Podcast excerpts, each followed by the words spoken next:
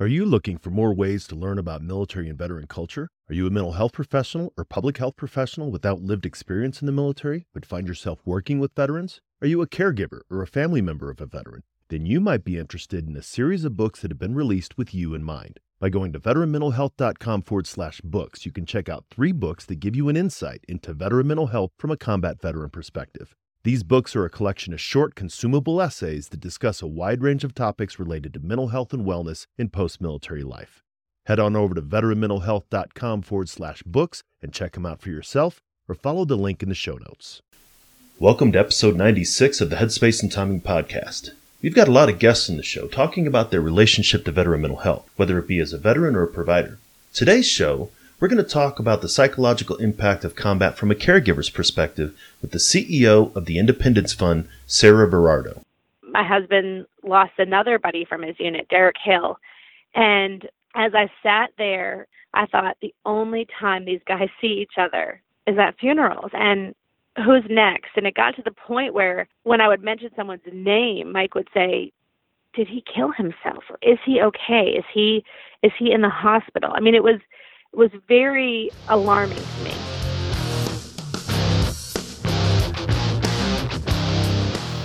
Welcome to the Headspace and Timing Podcast, a show dedicated to breaking down the stereotypes around veteran mental health.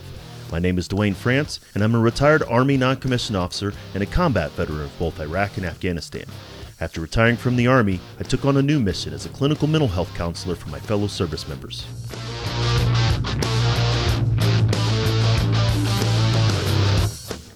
If you served in any branch of the military, then you're familiar with the M2 machine gun, the 50 cal. It's one of the most effective weapons in the military's arsenal.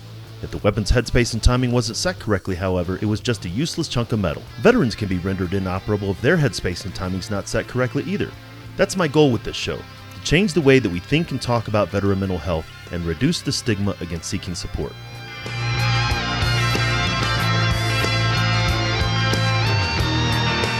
Each week, we'll talk with mental health professionals, veterans, and those who support service members, veterans, and their families.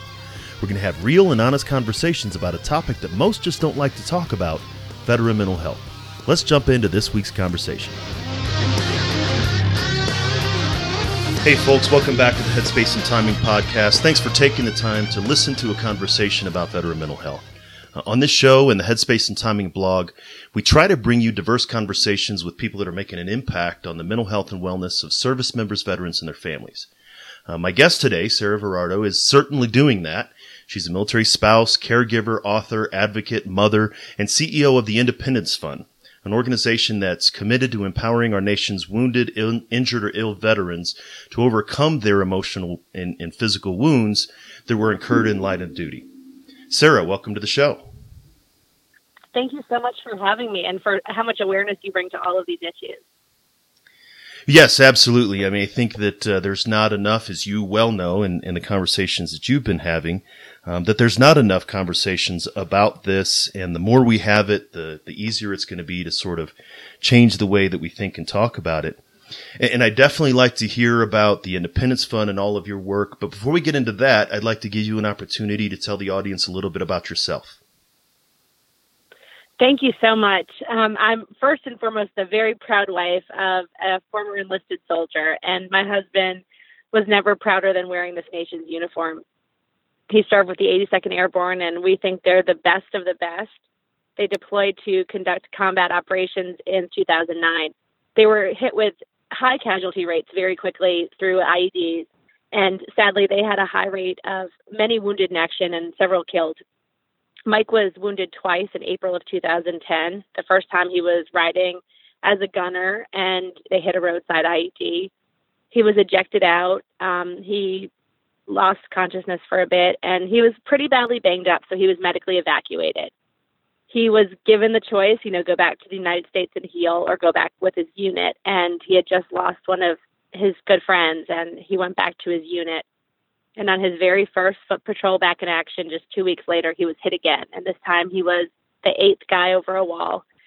And he stepped on an IED that had life changing consequence. It immediately blew off his left leg and much of his left arm. And he's burned over about 35% of his body. He had severe facial damage and he lives with a very severe traumatic brain injury. That journey and what Mike survived, and I always remind him that when his medevac was called in, he was he was not expected to survive. And the first hurdle that he jumped was that he was not dead on arrival. But it was a long road home from war that continues to this day.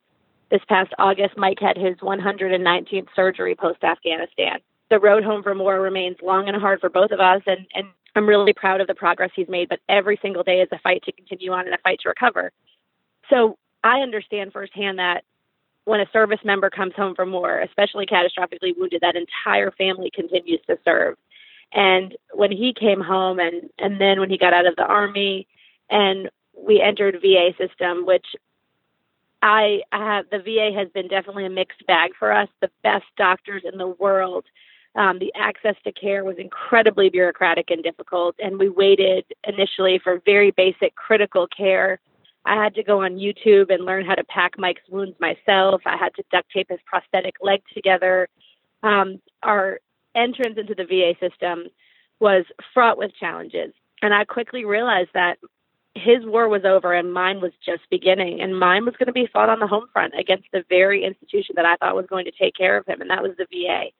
And it was disappointing to me, but it fueled a fight that I realized we were doing a lot of sinking and I realized that if we were going to swim it was going to be up to me. I had to relieve him of duty. And I did. And I and I said, I've got this. Um, you know, I think like many caregivers on the home front, we're the ones rucking that heavy load now. And it was the honor of his lifetime to serve our country, and now it's the honor of my lifetime to take care of him. So, Mike and I are the proud parents of three little girls. They are one, two, and four, and they're just the light and love of our lives, and they've restored so much of what the terrorists took. You know that is uh, that is definitely an incredible story. Uh, my wife and I just celebrated uh, 20 years in this past anniversary, and uh, she was with me out of uh, four of my five deployments. And, and we've always recognized, and I, I've said here on the show, is the families experience the deployments eh, just along with us, but in a very different way.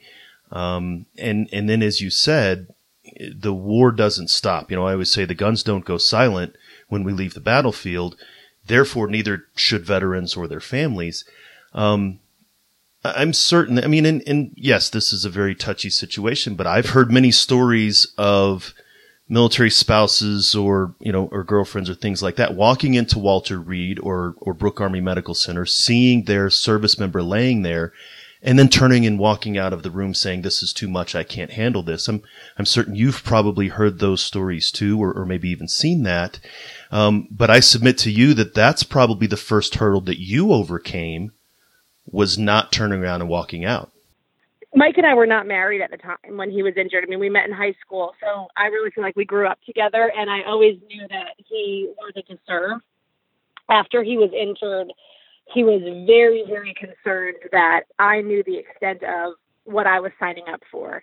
And I remember the first time I was going to be able to see him, he was emphatic that I knew all of his injuries. And I, I believe that he knew before I did, which is so interesting to me now, given the extent of his brain injury.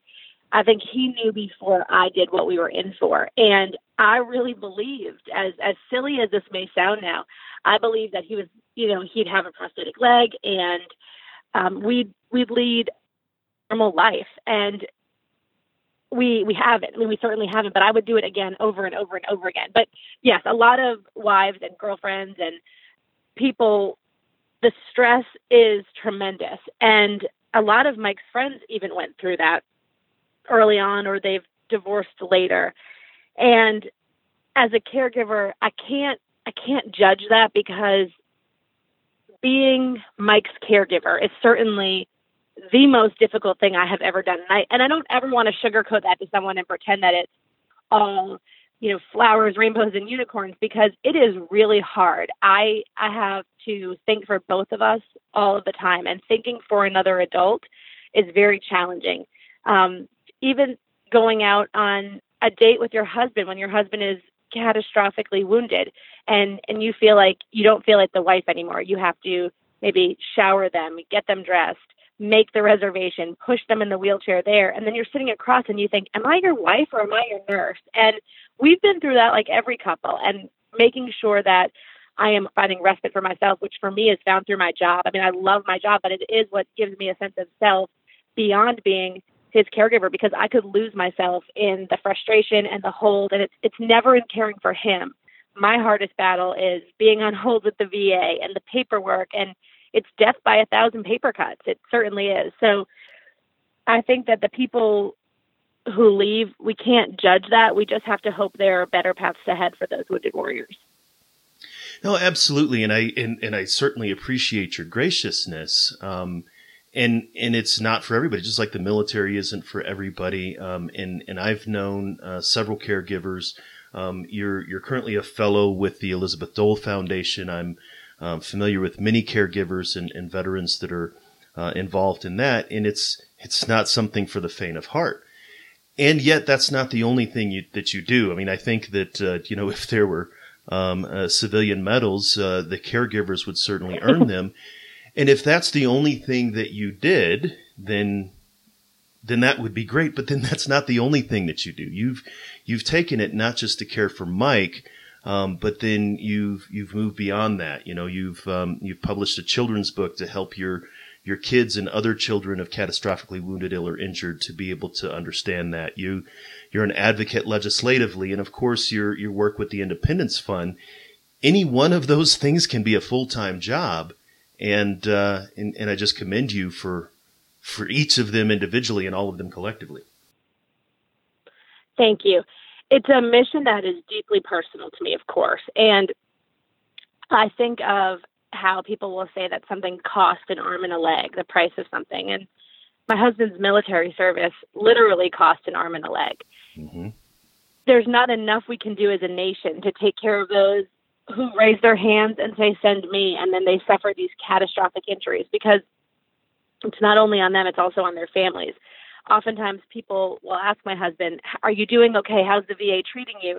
And bless his heart, because he'll say, "Oh, it's fine, it's great," and and he got to the point finally when he realized, "Is is it okay?" And he doesn't realize the hours through paperwork, or I'm trying to right or wrong with the VA, or um, I'm stuck in this bureaucratic nightmare. And oftentimes that burden really exists solely on the family. And so it was really on my heart to make sure that we were doing wraparound services at the Independence Fund to the entire wounded veteran family because that stress that that service member has oftentimes is absorbed by the caregiver. They're the ones who are unpacking those bags of war years and then decades later. Well, that's certainly the truth, and the the support of, and we call it family, but even just a supportive network of um, buddies, brothers, family, you know, cousins, what have you. Um, it, this is borne out in the research. Uh, there was a study in the beginning of last year. I've referenced it fairly often uh, here on the show, um, in which the National Academies of Science, Engineering, and Medicine actually looked at. I think it was 4,000 veterans that were accessed, uh, post 9/11 veterans, both using the VA and not.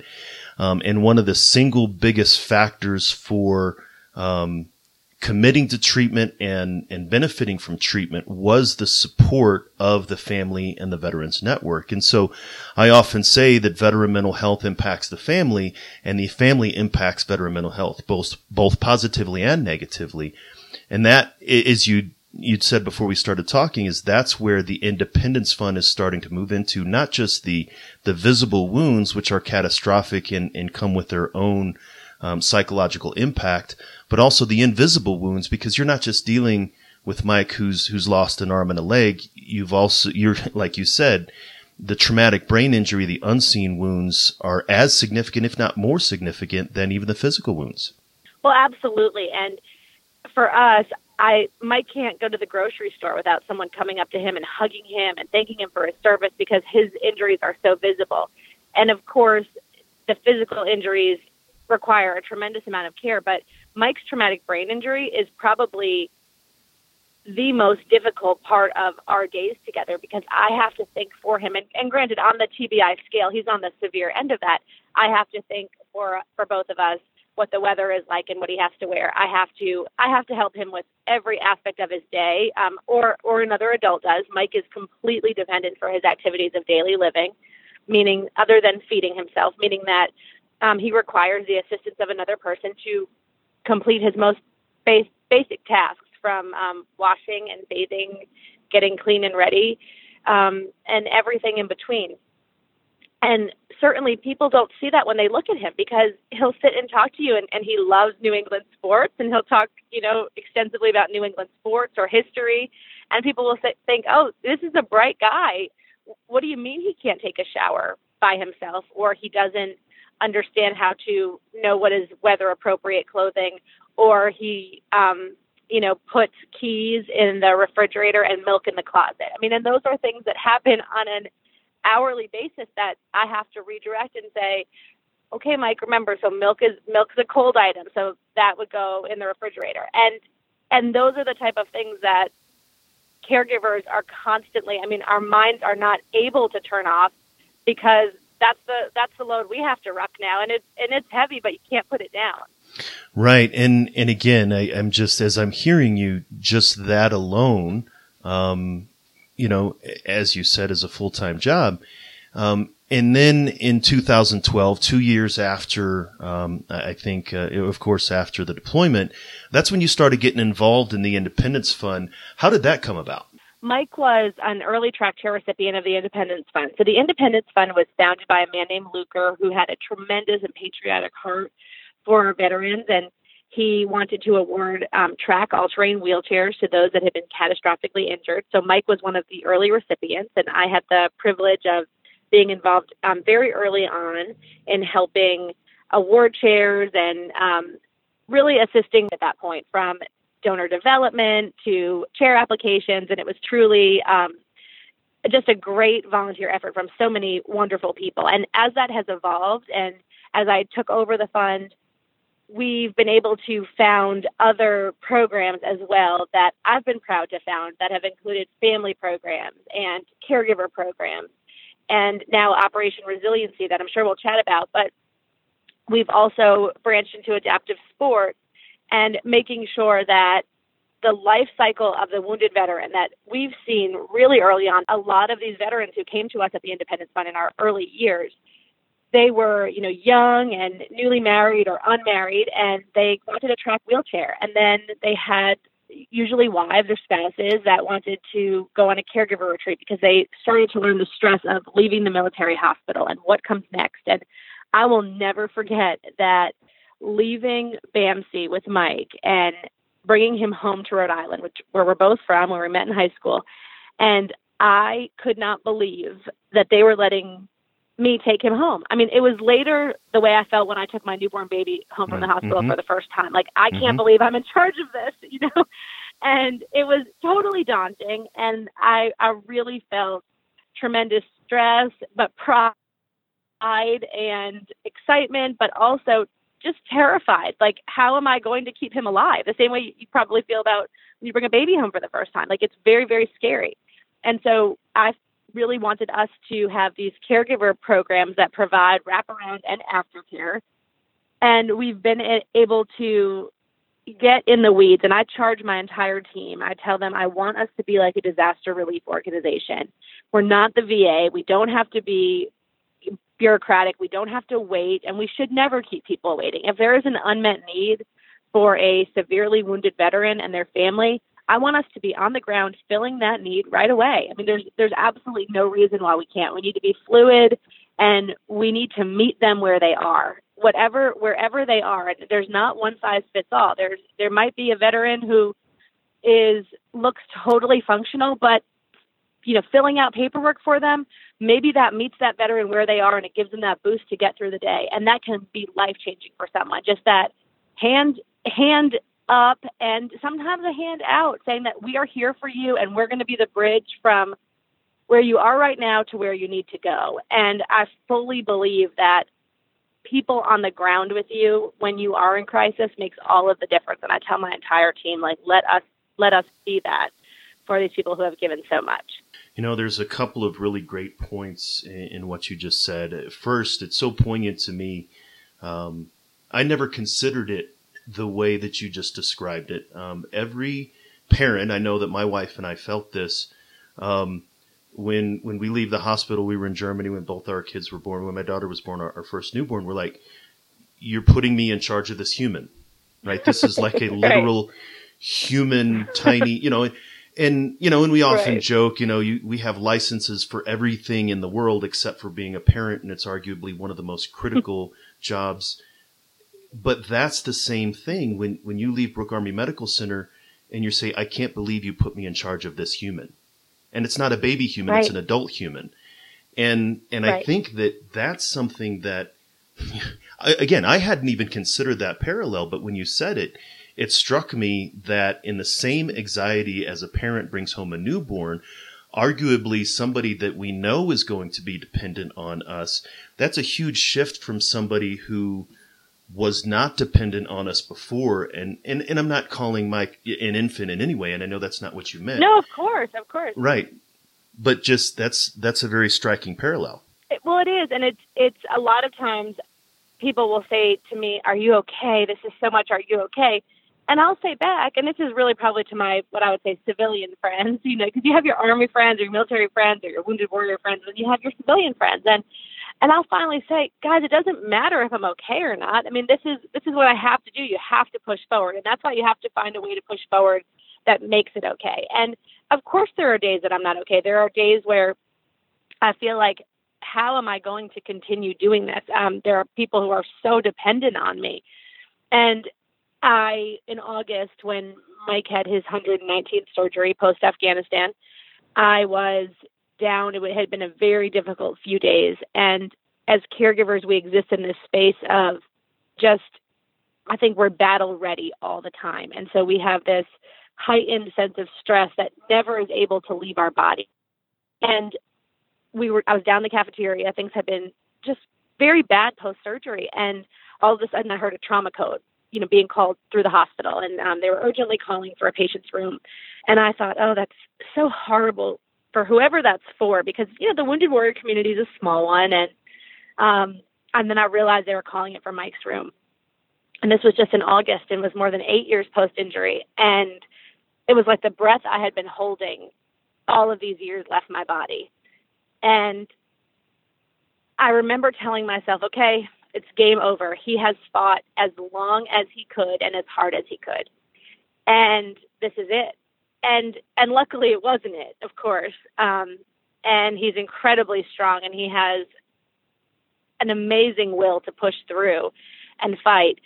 But what's important to note about that is that as a caregiver on the home front, we have to be battle ready and we are really never in a state where we can say we are okay of course there are times that are calmer than others and you're fixing a, an issue with va or dod an overpayment or underpayment or a benefit or a medical bill um, or you're just doing it life solo. And I know it's true for me and many of the caregivers I represent, and, and that we have the privilege of serving at the Independence Fund, that every single life choice I make, I have to ask myself, can I do this alone?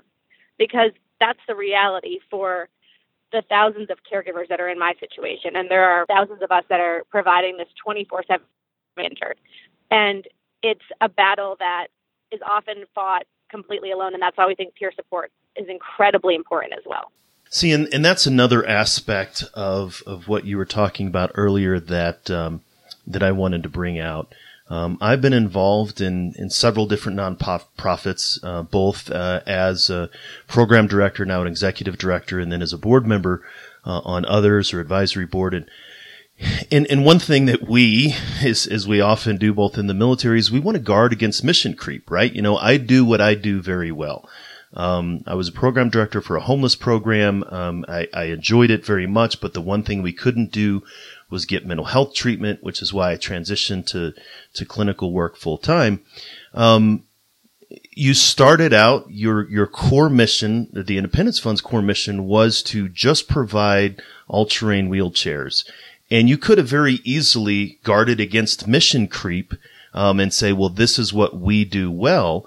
Um, but it's not that you've done mission creep; it's it's mission expansion. You you've seen what other gaps are there, and you've you know water will you know fill the container that that it needs to.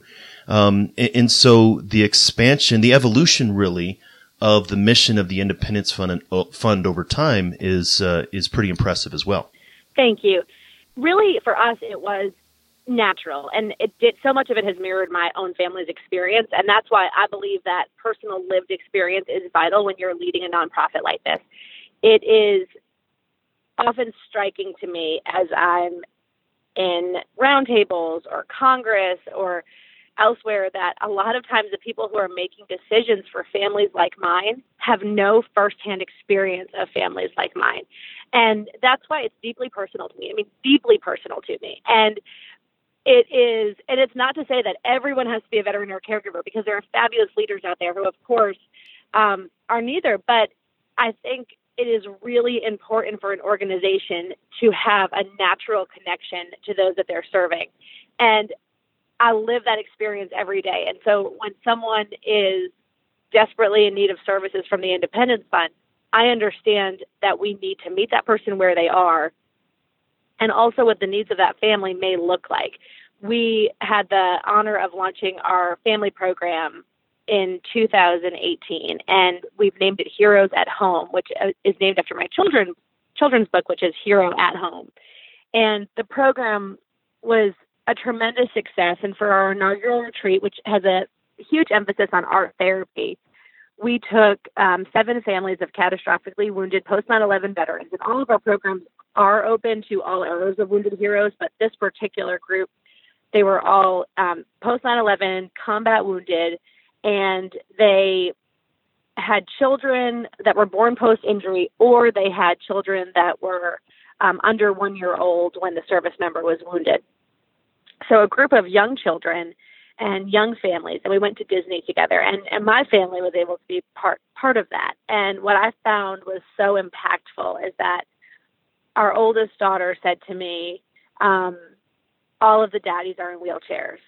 And she'd say things like, Ariana's daddy doesn't talk a lot like our daddy, or he he can't find all the words like our daddy can't find the words. And it was really inclusive for our children too. And that's where we need to look at this next generation who's also carrying this torch at home, caring for our nation's wounded, ill, and injured. So it's been a very natural evolution, and the track chair has provided so much independence back. What I've pledged and promised is that America's caregivers and their families will always be at the forefront of the Independence Fund's desire to provide independence back to our nation's heroes. And that's really what our true mission is to empower and support our nation's wounded. And a lot of times it does come in the form of these very cool tank like all terrain track chairs, but other times it comes through a family retreat or just meeting that veteran where they are. You know that's uh, that's very critical and even timely, I think, for me. Um, you know, as uh, as we tend to get older, and I spent 22 years in the army, and and things start to to to maybe shift or move in your mid 40s and and I um I recently you know had my physical and my wife and I were talking about you know some of my lab results and and things like that and it was very common and my son who's a senior in high school when I started to deploy um, my children were in elementary school in, in really first grade and when I stopped deploying they were approaching high school. Um, so the majority of my my son and and obviously my daughter's formative years were um, with me as as deploying. Um, but he got worried just because we were talking about something medical, and, and like he, you know, he was like, you know, w- w- what's going on, and you know, just it's high cholesterol, like it's you know, it's human, but you know, but it was, but that's the that's the the issue of um, of of how it impacts the families, and even how it impacts the families um, this much farther on. Uh, but then it's also, you talk about the longevity. And, and of course, we've talked about the longevity. I've talked about it here on the show that we're entering the first cross generational war. Um, this past year was the first time that someone not born on 9 11 could enlist in the military and go fight in the same battle. My children, my son, of course, who's uh, uh 17, about to turn 18, um, you know, we have heard over and over again that generationally that we're passing these conflicts on to the next generation. My father was a Vietnam vet. I've said often again, my brother and I both served in Iraq, um, one after the other, and then Afghanistan uh, simultaneously. And so it is an impact in the longevity sense and and that's where the Independence Fund you're talking about shifting now to these um, focusing on the invisible wounds or the psychological impact of not just on the veteran but on the family um, and doing it with the lens of now we're doing it 10 12 14 years after the incidents that occurred. Right. We know that one, we know what we don't know, and we're very grateful for the advancements of battlefield medicine. Had my husband been injured even five or 10 years earlier, he probably wouldn't have survived his injuries. And there were so many incredible things that kept him alive. I mean, first and foremost, his amazing medic, um, a man named Sean Testa, who I, who I really believe kept him alive, but also the advancements of battlefield medicine. I mean, he had a what's considered a non FDA approved blood transfusion. Um, and which is basically like a field blood transfusion. And of course, afterwards, you know, the you getting called every six months saying we've got to check his blood, we've got to check his blood. But at the time, whatever is necessary is being done to keep these service members alive, which is incredible.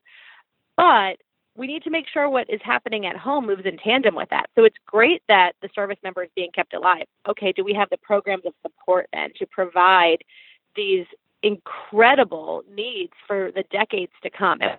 And we don't know what the longevity of life looks like looks like for these service members. We absolutely don't.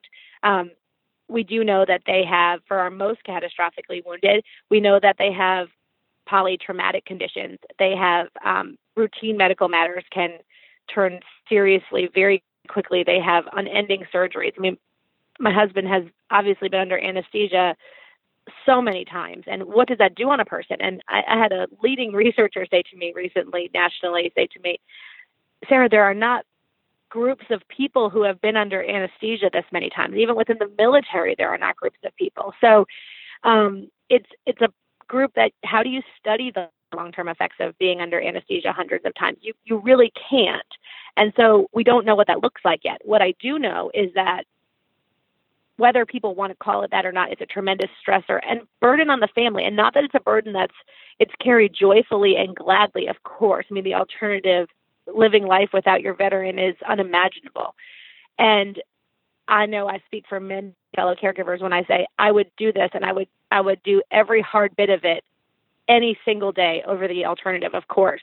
But we still owe it to those who have worn our nation's uniform, been severely injured defending it, and then those who take care of them to give them every single thing we have as a nation through nonprofits, through government intervention. I mean, whatever we can do to work together in tandem to make sure the programs that happen at home move successfully with the advancements of battlefield medicine. You know, that's a, that is an excellent point. You know, we've often talked about, you know, um, these wounds that would have been catastrophic in earlier conflicts.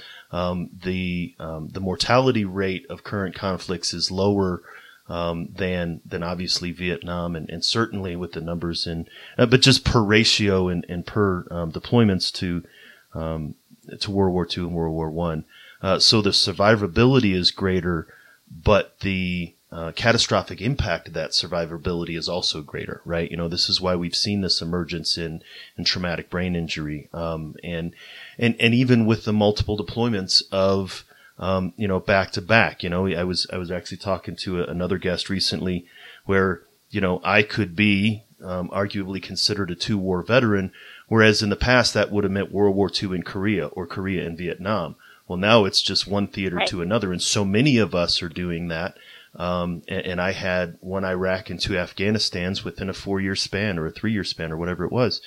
And, and so just what that long term impact is going to be, again, not just on the physical aspect, but on the uh, on the psychological aspect. And you'd mentioned earlier Operation Resiliency and the, the new program that the Independence Fund had launched um, that's trying to address that. And what I realized is my my husband served with the best men this country will ever know, and they stood shoulder to shoulder, and they deployed to Afghanistan, and sadly, many of them never came home, and then some of them came home only to lose their battle here on the home front. And what that looks like has been different for every veteran, of course, but I think of one of my dearest friends, and they had not been out of the military very long. Her husband was a two time Purple Heart recipient, Staff Sergeant Alan Thomas. And in 2013, he was not in a good place. He had been severely wounded um, during the same deployment as Mike. And in fact, when Mike was brought in to Walter Reed, still in a coma, Staff Sergeant Thomas basically crawled down the hall um, to get to him to be there because Mike was one of his guys. And when they got out of the military, he really struggled. You know, he had been wounded twice in war and he went to the place that he should have been able to turn to for help.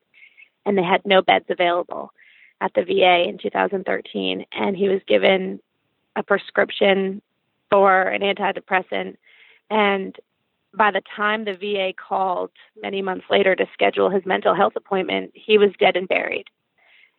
And that moment of telling my husband that a man that he loved, that had been a leader for him, a friend, that he had killed himself. I mean, I will never forget that as long as I live. I remember what he was wearing, what music was playing, and I remember um, the weight of holding my husband's entire body upright because he was just distraught. That was the first friend he had lost to suicide, and this was someone who had survived the horrors of Afghanistan, including being severely wounded in Afghanistan, and then came home and lost his battle here, and had been failed by the very place that was supposed to help him. And it's a stain on our nation, and we know that.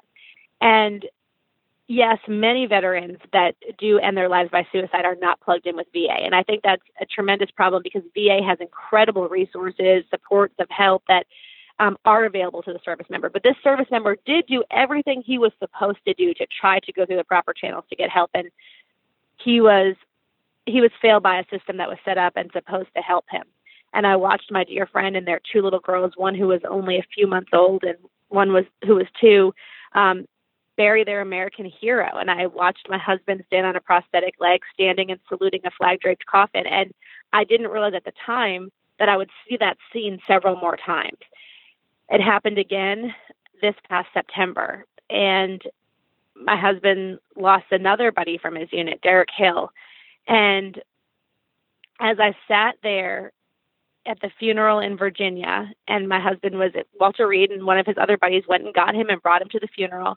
I thought the only time these guys see each other is at funerals and who's next? And it got to the point where when I would mention someone's name, Mike would say, Did he kill himself? Or is he okay? Is he is he in the hospital? I mean it was it was very alarming to me. And I went to Dr. Keita Franklin, who is just a powerhouse for suicide prevention and mental health. And she's a true boots on the ground leader. I mean, she really believes in um, meeting the service member where they are. And I think that she's a fabulous, incredible force in the veteran and military community. And of course, she runs suicide prevention for Veterans Affairs. And I went to her in September and I said to her, Teach me about suicide. because the independent Fund hasn't been in the as space. if you didn't know already, right? I mean, but yes, I mean yeah. the experience, but but no, that's great. But I did. I said, teach me. I said, tell me, tell me what I need to know. And and and she was fabulous because she she really filled in the blanks for me. Like, who commits suicide? Why? What are the psychological autopsies? What do they look like? Um, what does prevention look like? And I said to her, "This is my idea. I know it's I know it's big. I want to reunite entire military units for suicide prevention. I want to bring them back together. I don't want it to be that the only time they see each other is at funerals. I want to charge them that they're each other's keeper on the home front. I mean, these guys would take a bullet for each other literally on the battlefield. And I've watched them as they have funerals for each other. They come they they mobilize. I mean, especially my my airborne, my BCO guys. I mean, Bravo Company, and these these men are dear to me. My book, my children's book, was dedicated to them. I think they're the best men in this country, and I watch them mobilize when there's a funeral. I mean, it's almost like they're deploying. They come from all corners of the nation, and and they rally together. I want to see them do that before there is another suicide, and so we're working with VA and Dr. Franklin, and the VA is writing the curriculum. They're providing the mental health experts. And we're making this this really interesting mix of mental health, suicide prevention, but also it's going to be fun. It's going to be respite. It's going to be healing. It's going to be a reunion. And at the end of it, if it if the person is a veteran, because we still have some of our guys are on active duty for this initial retreat. If the guy if they are a veteran, we're going to say, please sign up for the VA because these are services that are available to you. Let's utilize them and and let's make sure we're doing appropriate aftercare. And then the second part of that is you are each other's keeper, the same way you were in Afghanistan. And let's let's replicate that on the home front. So I am just I'm so excited to pilot this group, um, especially with a group of men that are just deeply, deeply personal to me. You know, I think it's, um, and as I mentioned when we when we first uh, started talking before we started recording the show, um, is that uh, I've been trying to um, we've been trying to connect for a while, but then I when I read about the the reunion that you have coming up, and it mirrors a conversation that I recently had with a colleague of mine, literally this past Sunday, uh, with Richard Casper of Creative Vets, and um, and he had mentioned that uh, he had helped a veteran um, write a song about the Battle of Nasiriyah, and he went to the 15 year reunion of the Marines who had participated in the, the Battle of Nasiriyah. Uh, and he said it was a great reunion, uh, and it wasn't necessarily focused mental health. Um, but he said what surprised him was shortly after the reunion had been concluded, three of the Marines took their own lives. And, and he, and he was asking me as a mental health professional, he says, why is this? Right. You know, and, and these guys have, have made it for these 15 years. Um, and, and then after this reunion, then everything falls apart. Um, and his idea, literally two days, I think, before I, I, read your article, was how can we incorporate mental health treatment into these reunions? And it looks like the Independence Fund is taking a step forward in doing that. Absolutely. We know that we could not, and, and frankly, should not do this without VA as a partner. Um, we want to do this responsibly. We want to look at this at knowing that VA understands the unique needs of our combat veterans and their experience around mental health. So, for us, our relationship with VA is the most integral part of how we are running these reunion retreats. And we believe having them at the center of this provides the responsible and really vital part of mental health that's necessary for how we're how we're looking at doing this. We don't want to just bring everyone back together for a few days of fun without having a, a good battle plan, so to speak, about how we're going to really get to the root of what these issues are. No, and, and I think that uh, just that awareness, and this goes into you know the purpose of the show. We're simply not having these conversations. Um, we're we're hugging the veterans that come home um, that have lost a leg or lost an arm or you know, I have a mentor of mine that said, uh, you know, the, the face scar is sexy, but the internal wound isn't, right? You know, we don't have some, um, you know, those veterans that are, are struggling with these. Um, it is, it's taboo and it's not talked about. And for the success the Independence Fund has had in addressing the physical wounds, um, and it's like getting your foot in the door and say, oh, by the way, along with these physical wounds, these other issues are as severe, if not more. And uh, and I just I want to commend you personally and, and, your team for taking that bold step to to essentially take the lead on on talking about the invisible wounds of war. Well, we really appreciate it. I mean, it's truly the honor of myself and my team to care for those who have done so much to keep us a nation of freedom and I can't think of a better way to spend my days. It's really incredible to be surrounded by just amazing veterans and their caregivers who have given so much and so selflessly to our nation. No, this is um, this is definitely great. I think that we can talk about this stuff all day. Uh, but if somebody's interested in finding more about uh, the Independence Fund in general, or or some of the other things specifically, Operation Resiliency, um, your family programs, um, how can they find you, not just on the web, but maybe social media and things like that? So, of course, our website is independencefund.org, and our Facebook page is Facebook forward slash the Independence Fund. We're on Twitter at Indie Fund, and we're on Instagram, Independence Fund. And you can give us a call also at 888 851 7996. We'd love to connect. We our team is made up mostly of veterans and caregivers who really understand the unique challenges of this life and want to help. No, that's great. I am definitely going to make sure that uh, all of those links, as well as the link to your book, Hero at Home, um, and and probably anything else the the articles that that I've started to find on Operation Resiliency. I'm going to make sure that all those links are in the show notes so that people can find you and uh, see what you're doing. Awesome. Thank you so much, really, for having me. I really appreciate it. Absolutely.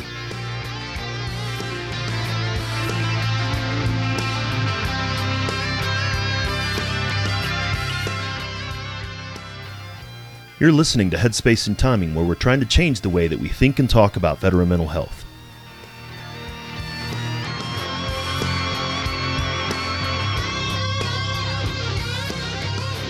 After Sarah and I finished talking, I told her that this conversation was one of the ones that has most impacted me personally. In the story of Sarah, Mike, and their daughters, you can hear the true impact of combat. You can also hear the hope, the resilience, the frustration, and the joy that can go along with caring for wounded, ill, or injured veterans. Sarah and the Independence Fund are making a difference in the lives of service members, veterans, and their families. One of the things I appreciate most is the fact that they're not just focused on physical wounds, but also supporting veterans psychologically. They're among a growing group of organizations that are bringing service members, veterans, and their families together, but including mental health professionals in the planning and execution of these events. This is critical to addressing the impact of service. We wouldn't address the physical challenges without input and advice from medical professionals, but it's often the case that organizations try to address psychological concerns without input and advice from mental health professionals. Glad to hear that the Independence Fund is partnering with the VA and other organizations to get that support. So I'd like to thank you for taking the time to check us out. If you want to find the show notes for this episode, go to veteranmentalhealth.com forward slash HST096. While you're there, share the link in the show with someone that you think may enjoy it. One of the challenges in changing the way that we think and talk about veteran mental health is how do we spread the word? You can subscribe on a bunch of different podcast players like iTunes, Google Podcasts, Spotify, Stitcher, and many others. While you're checking it out, consider dropping a rating or review on the show. It helps for the show to rank higher in searches. If you leave a review, I'll mention you on the show, which is always cool, but it'll also help others find us. A couple of new reviews came in this week, one from Gigi Griffith, and another veteran and mental health professional, Eric Strong. Eric and I had a great conversation a little bit ago for an upcoming episode of the Headspace and Timing podcast, and he turned the tables on me by inviting me on his show, Conversations from the Couch. You can find out how to share the same feedback on the podcast player you use by going to veteranmentalhealth.com forward slash platforms. We've got another way for you to give feedback too. You can drop me a line at info at veteranmentalhealth.com. You can do that to recommend guests, make suggestions, or just a quick note of appreciation. And speaking of appreciation, you can now spot me a cup of coffee. As you may or may not know, this is a totally independent project that makes no money and takes a lot of time. It's a passion of mine, of course, but there are costs to web and audio hosting, social media promotion, things like that. If you feel like you can spare a bit for a cup of coffee, then you can head over to veteranmentalhealth.com forward slash coffee to put some paper in the tip jar. Just a reminder that the guests and information on this show are for educational purposes only and not meant to be considered professional advice. While I'm a therapist, I'm not your therapist. If something you've heard makes you think that you could talk to someone, then reach out and do so. I'd like to thank Doc Todd for giving us permission to use his track Not Alone from his album Combat Medicine. Doc's trying to bring the discussion about veteran mental health out of the darkness and into the light, and you can see all of his work at therealdoctodd.com. Make sure to join us next week for another great episode, and until then, remember, veterans, you're not alone. Ever.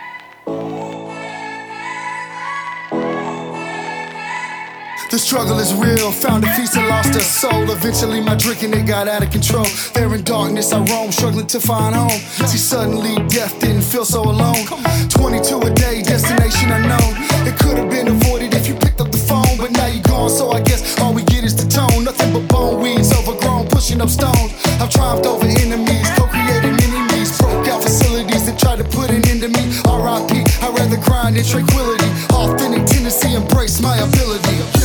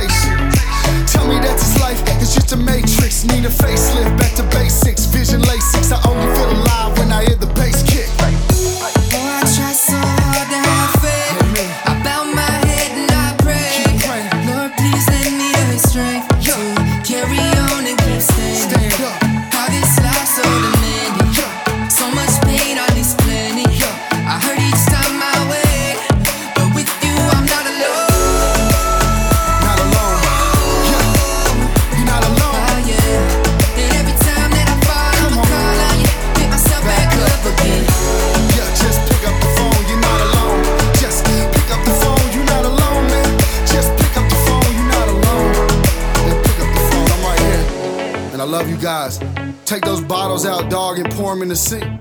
Take the needles out your arm and the gun away from your forehead.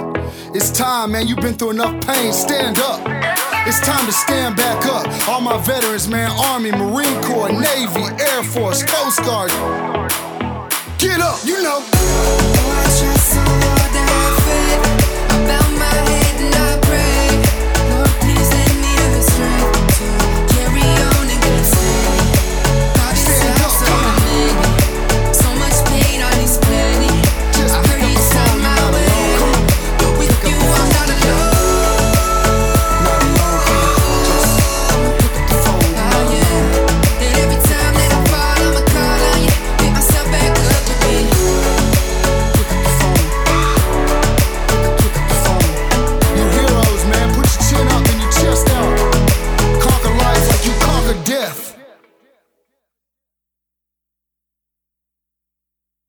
You looking for more ways to learn about military and veteran culture? Are you a mental health professional or public health professional without lived experience in the military but find yourself working with veterans? Are you a caregiver or a family member of a veteran? Then you might be interested in a series of books that have been released with you in mind. By going to veteranmentalhealth.com forward slash books, you can check out three books that give you an insight into veteran mental health from a combat veteran perspective. These books are a collection of short, consumable essays that discuss a wide range of topics related to mental health and wellness in post military life.